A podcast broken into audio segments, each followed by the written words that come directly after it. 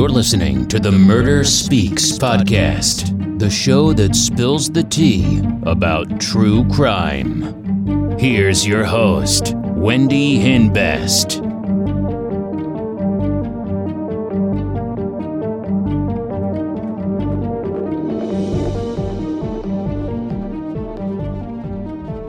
Hey, welcome back to Murder Speaks. Hope everyone's having a great week. So, today's real crime story is about 19 year old Jessie Blodgett of Hartford, Wisconsin. She was part of a young theater community and she was a gifted musician. After high school, she attended the University of Wisconsin, Milwaukee, on a scholarship in music education. After graduation, she worked part time at a restaurant and she taught music to young students.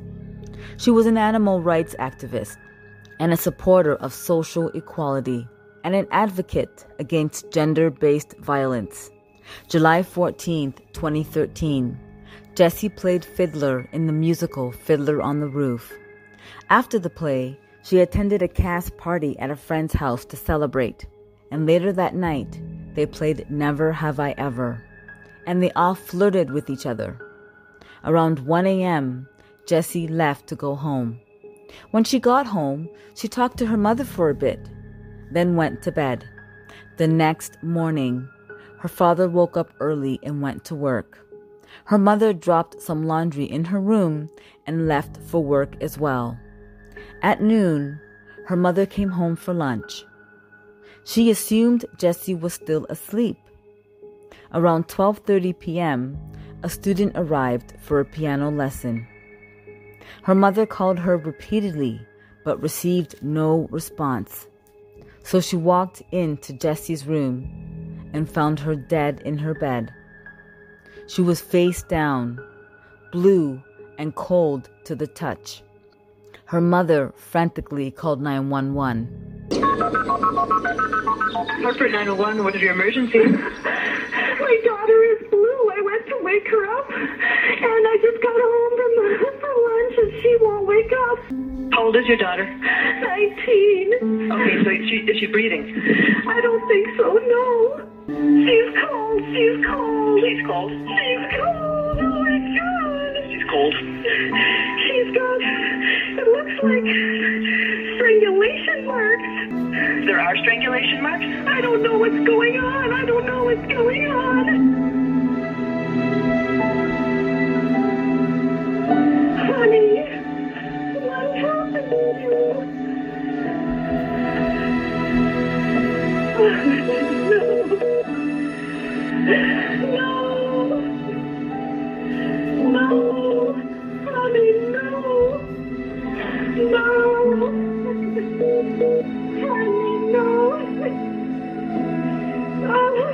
Why would this happen?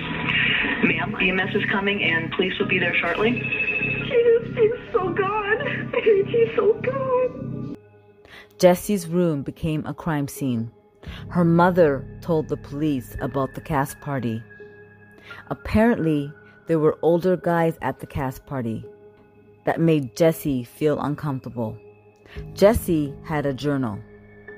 She had an entry the night of the cast party. She wrote about how some of the guys made her feel uncomfortable.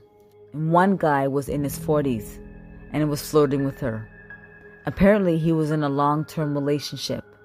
Her friends went to Jessie's house and saw all the cop cars. Her dad tells them that Jessie was no longer with them.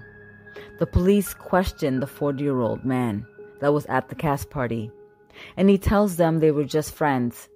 Someone by the name of Dan dated Jessie. Police received a call from another agency about an incident two days before the murder on July 12th. A young lady was out walking when she was confronted by a man with a knife. He attacked her, but she managed to get away. She ended up with six cuts to her right hand and needed 15 stitches. She gave the police a good description of her attacker and his vehicle. A Richfield deputy ran the license plate, and the car was listed to an older couple and they had a son named Daniel Bartelt.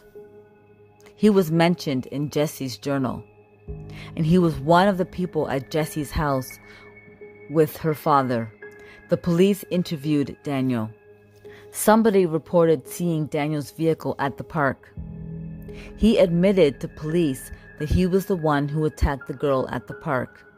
He tells police he wanted to scare somebody, but she fought back. They ask him about his relationship with Jessie. He says somebody raped and murdered her. Hey, don't forget to check out crystalkiss.com for my murder merch.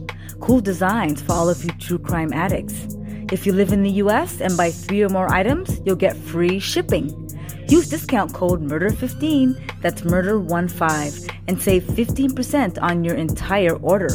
Check out my YouTube channel, Murder Speaks. The link is in the show notes. But the police never disclosed that she was raped, so he became a possible suspect. They arrested him for the attack in the park. Detectives in Washington tells police that Daniel is making comments about his relationship with Jessie. He and Jessie met at Hartford Union High School, and they became good friends and dated for a few months until Daniel ended the relationship. So detectives go to Washington to interview him. He tells them about the relationship he had with Jessie. He was still dating somebody else while he was seeing Jessie. He still had feelings for Jessie, but they were just friends.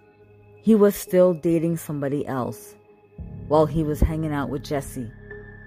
He still had feelings for Jessie, but they were just friends. While talking to police, he pretended to cry. He didn't shed one tear. Daniel ended up dropping out of school, and his parents told him he had to get a job. He told his parents he got a job.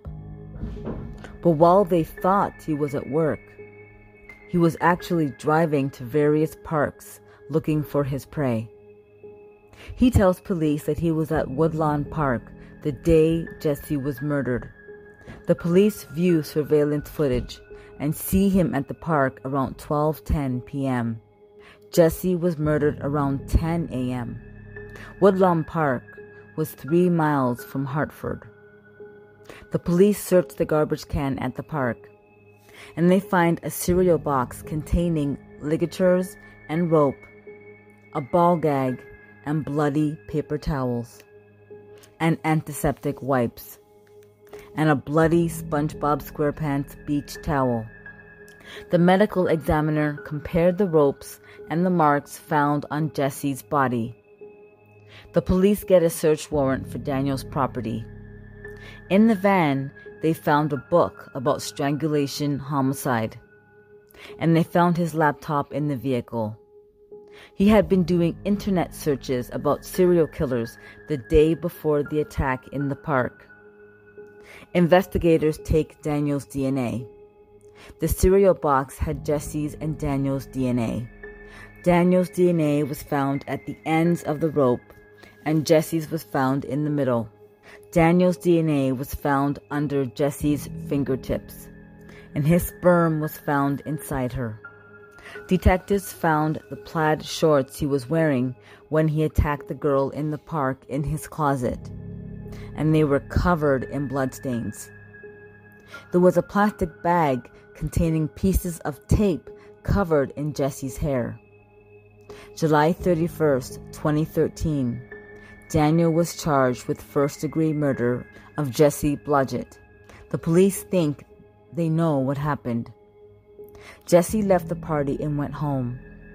She talked to her mom for a bit and went to bed. She wrote in her journal and went to sleep. Around 8 a.m., her mother peeked in on her and left.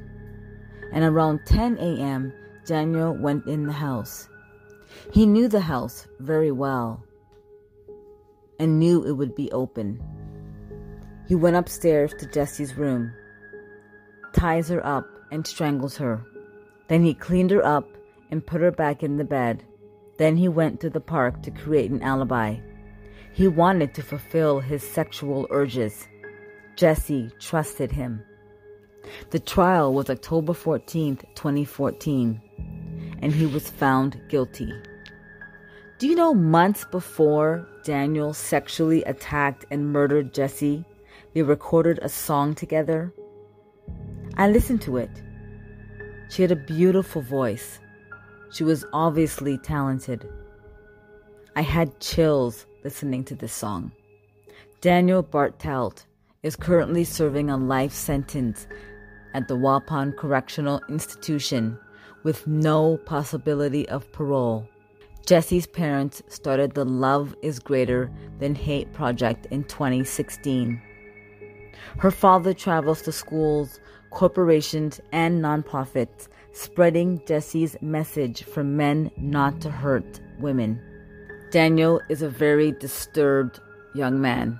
He's exactly where he needs to be. And for everybody who knew Jessie, I'm very sorry for your loss. Thank you so much for joining me on this week's episode of Murder Speaks. Hope you enjoyed it. Please like and subscribe. Join me again on Murder Speaks. Thanks. Bye.